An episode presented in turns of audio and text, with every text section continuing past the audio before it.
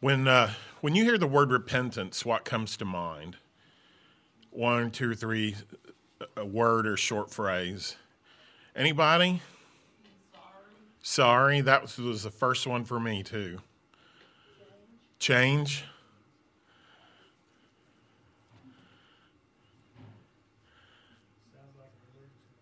It does sound like a religious word.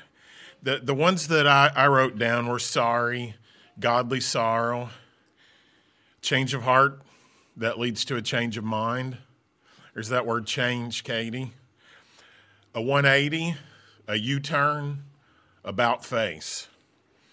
I want to, and I think these are all phrases that, you know, a lot of us would have come up with, but I want to suggest one more word that should be connected with repentance, and it is a word that typically a person might not expect. We don't usually associate this word with repentance, but the word is joy. Maybe immediately your mind goes back to a time when you experienced deep repentance in your life and it led to joy. You know, we typically think of uh, repentance as something that's kind of gut wrenching and soul searching, and we may even associate it with tears. And a lot of times, with deep repentance comes tears, maybe even bitter tears of regret. That is, that is certainly true. But also, repentance leads to joy. Repentance is. Uh, organically connected with joy. One author that I really like is Becky Pippert, and in her book, Hope Has Its Reasons, which, by the way, I recommend. I don't think that's a book that many people have even heard of, much less read, but it was very, very meaningful to me. But in, in this book, Hope Has Its Reasons, Pippert shares a conversation that she had with an African man. And she asked him a question that we all ask, probably dozens of times a month. She asked him, How are you doing? You know, we ask that without even thinking about it sometimes. How you doing? But this time came a very unusual answer to a typical question. She asked her Christian brother, "How you doing?" And he responded, "Repenting and rejoicing, sister."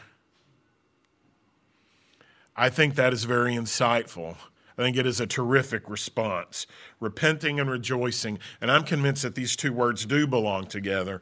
And I want to share with you for, for just a minute, for just a few minutes how they are connected. If you have a Bible handy or a, a smartphone, I would invite you to turn with me to Psalm 32.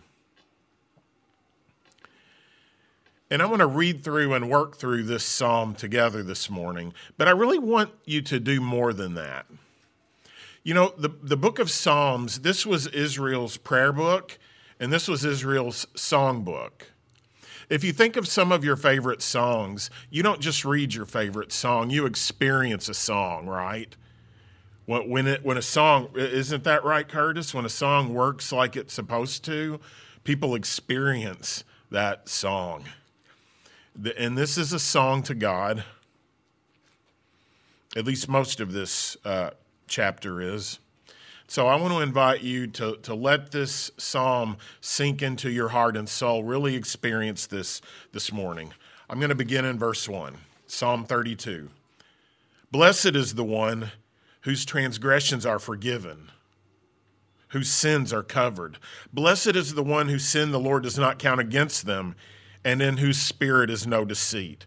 Now, this is a Psalm of David. David, the writer, begins by acknowledging that there is a blessedness, a deep satisfaction in the life of the person who is right with God and who knows it, whose sins are forgiven, whose wrongs are covered and done away with and blotted out. Blessed is the one whose sin the Lord does not count against him! Exclamation point. I know that many, many of us, maybe most of us, maybe most all of us, have experienced this in real life, right? To be right with God and to know it, to know in a real way His forgiveness and experience His grace. It is an awesome thing to experience God's forgiveness in your life.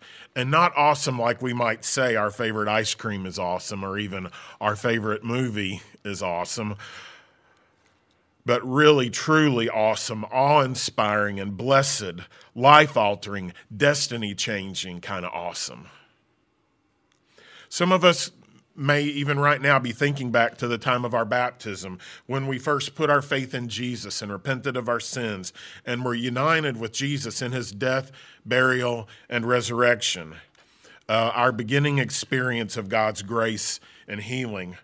Or maybe you know what it is to repent with bitter tears after a period of rebellion against the Lord in your life. I think many of us have been there.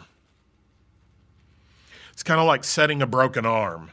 You know, things have been in a state of disease and disjointedness and then are made right and made well. There's a sense of rightness when you brought your sins to God for healing and forgiving. Things are now as they should be. It's like a broken bone has been set and is healing. David knew what it was like for things to be broken, to be in rebellion against God. And I can only assume he's talking about the period of his life in which he was involved in an adulterous relationship and then committed murder to cover it up when he wrote verses 3 and 4. When I kept silent, my bones wasted away through my groaning all day long. For day and night your hand was heavy on me. My strength was sapped as in the heat of summer as you read this, can't you just feel the, the weight of sin in David's life? I've never committed murder, at least not literally, although I have hated people, and Jesus talks about that in connection with murder. But I've never literally committed murder. I can't imagine how David must have felt after he did what he did. But his life is broken. There's a broken bone that hasn't been set. David's life has become characterized by rebellion and disarray. There's a hole in his soul. His spirit is diseased and withering. To put it another way, he's carrying a heavy, heavy burden. Guilt is weighing him down like somebody's tied a concrete block around his, to his neck. His shame is like a gorilla on his back. Maybe you've been there in your life. M- maybe that's where you are today. But can't you hear the exhaustion and weariness in David's voice when he wrote, My bones wasted away through my groaning all day long. Day and night your hand was heavy upon me. My strength was sapped as in the heat of summer. Not a pretty picture at all, is it?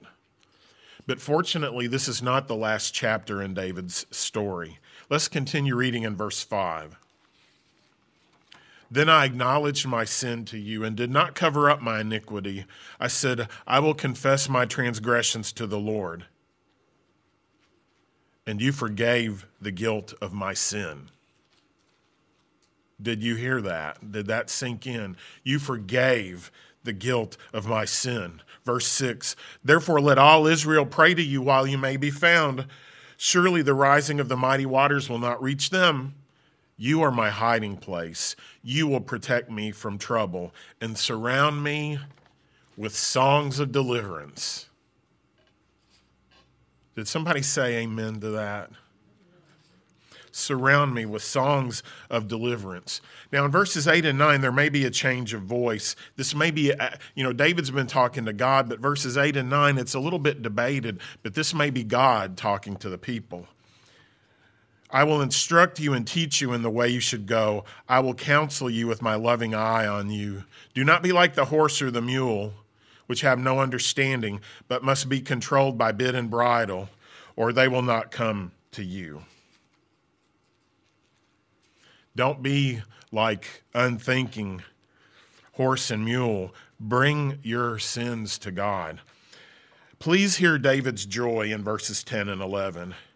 Many are the woes of the wicked, but the Lord's unfailing love surrounds the one who trusts in him. Rejoice in the Lord and be glad, you righteous. Sing, all you who are upright in heart. It's appropriate, it's right and fitting that this psalm of repentance ends on a note of rejoicing.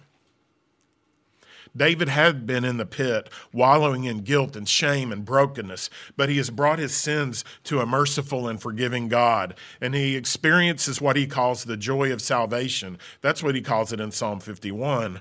Remember, he asked God, Restore to me the joy of my salvation the joy of my salvation. The broken bone has been set by the great physician. The healing is happening, so David sounds the note of joy.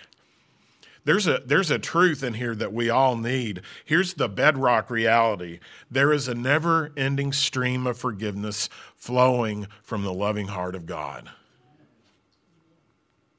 The same God who went looking for Adam and Eve, his two children, after they had sinned and rebelled. The loving Father who wanted reconciliation with David, so he sends a prophet to him to get things set right. He's our loving Father. There is a never ending stream of forgiveness that's flowing from the heart of God. And when we honestly repent and seek God's face, it is liberating.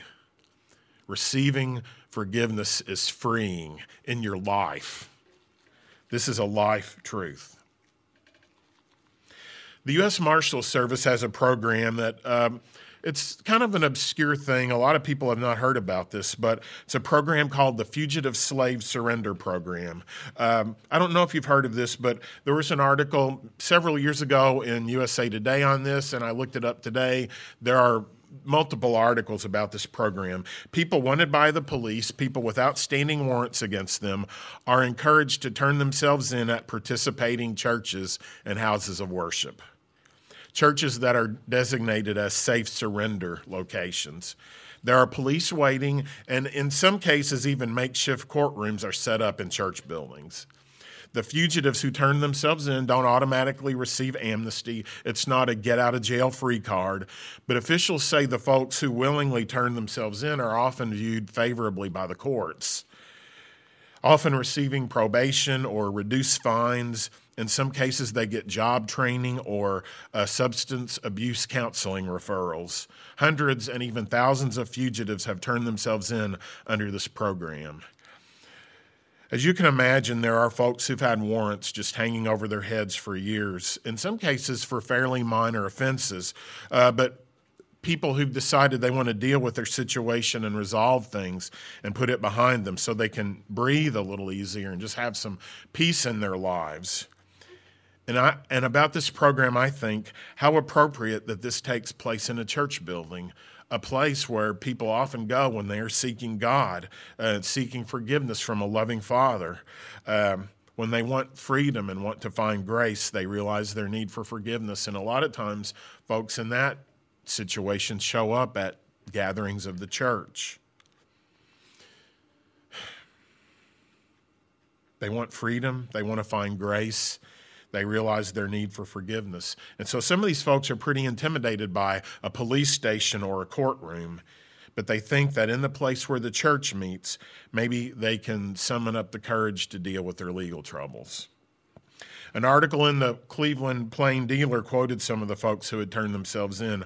Ivy McFadden, age 33, had been looking over her shoulder for years, having been cited for an open container of alcohol and marijuana in her car.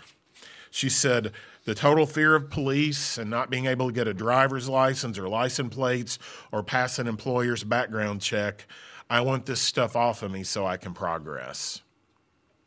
Gregory Moore, age 54 of Cleveland, was charged with forgery and drug abuse three years prior, and then he failed to show up in court, which that happens in my in my Monday through Friday job. I found that that happens a lot of times people have a court date and they're afraid to go and they don't show up. And it ends up hanging over their heads and, until uh, they finally get caught. Well gregory moore the 54 year old guy said you can't do anything when you have a warrant. Now i'm in treatment and signed up for college classes so i'm hoping for probation.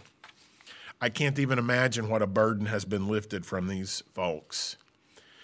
It is in the place of grace that we can find courage to face our guilt and only in the place of grace. It is in the place of healing that we can face our disease. God offers freedom. Jesus means freedom. He gives liberty so we can be at peace. The old song says it right burdens are lifted at Calvary. Jesus said, Come to me, you who are weary and burdened, and I will give you rest.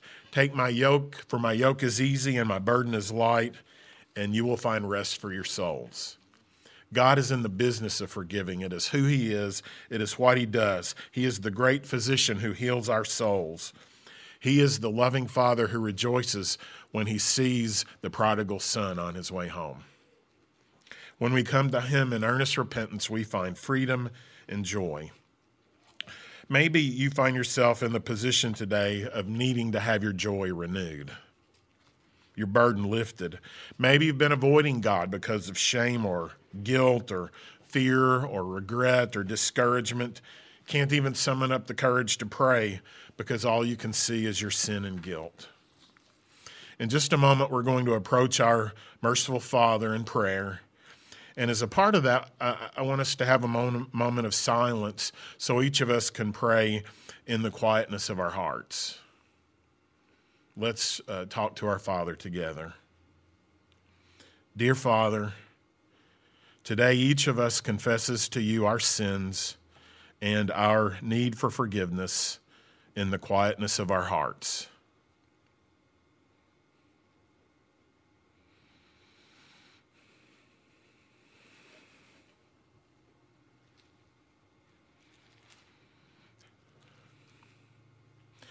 You are merciful and loving and also a righteous God.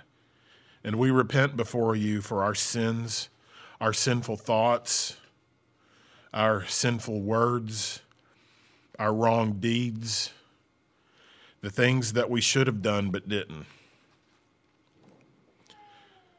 Father, we need your mercy and forgiveness. We need you. We pray that you would forgive us of our sins and heal us. Grant us a willing spirit that we might follow your ways, that we might share your story of forgiveness with other sinners who need to hear it. In the name of our Savior, we pray. Amen. Now, we're about to sing a song of encouragement. And if you have a burden on your heart that you need to share with God's family today, or you're, you've come to the place where you're, you're ready to put your trust in Jesus and repent of your sins and be buried with Jesus, united with him in his death, burial, and resurrection and baptism, uh, you can just come forward. We're going to stand uh, and encourage you in song. Let's let's sing together.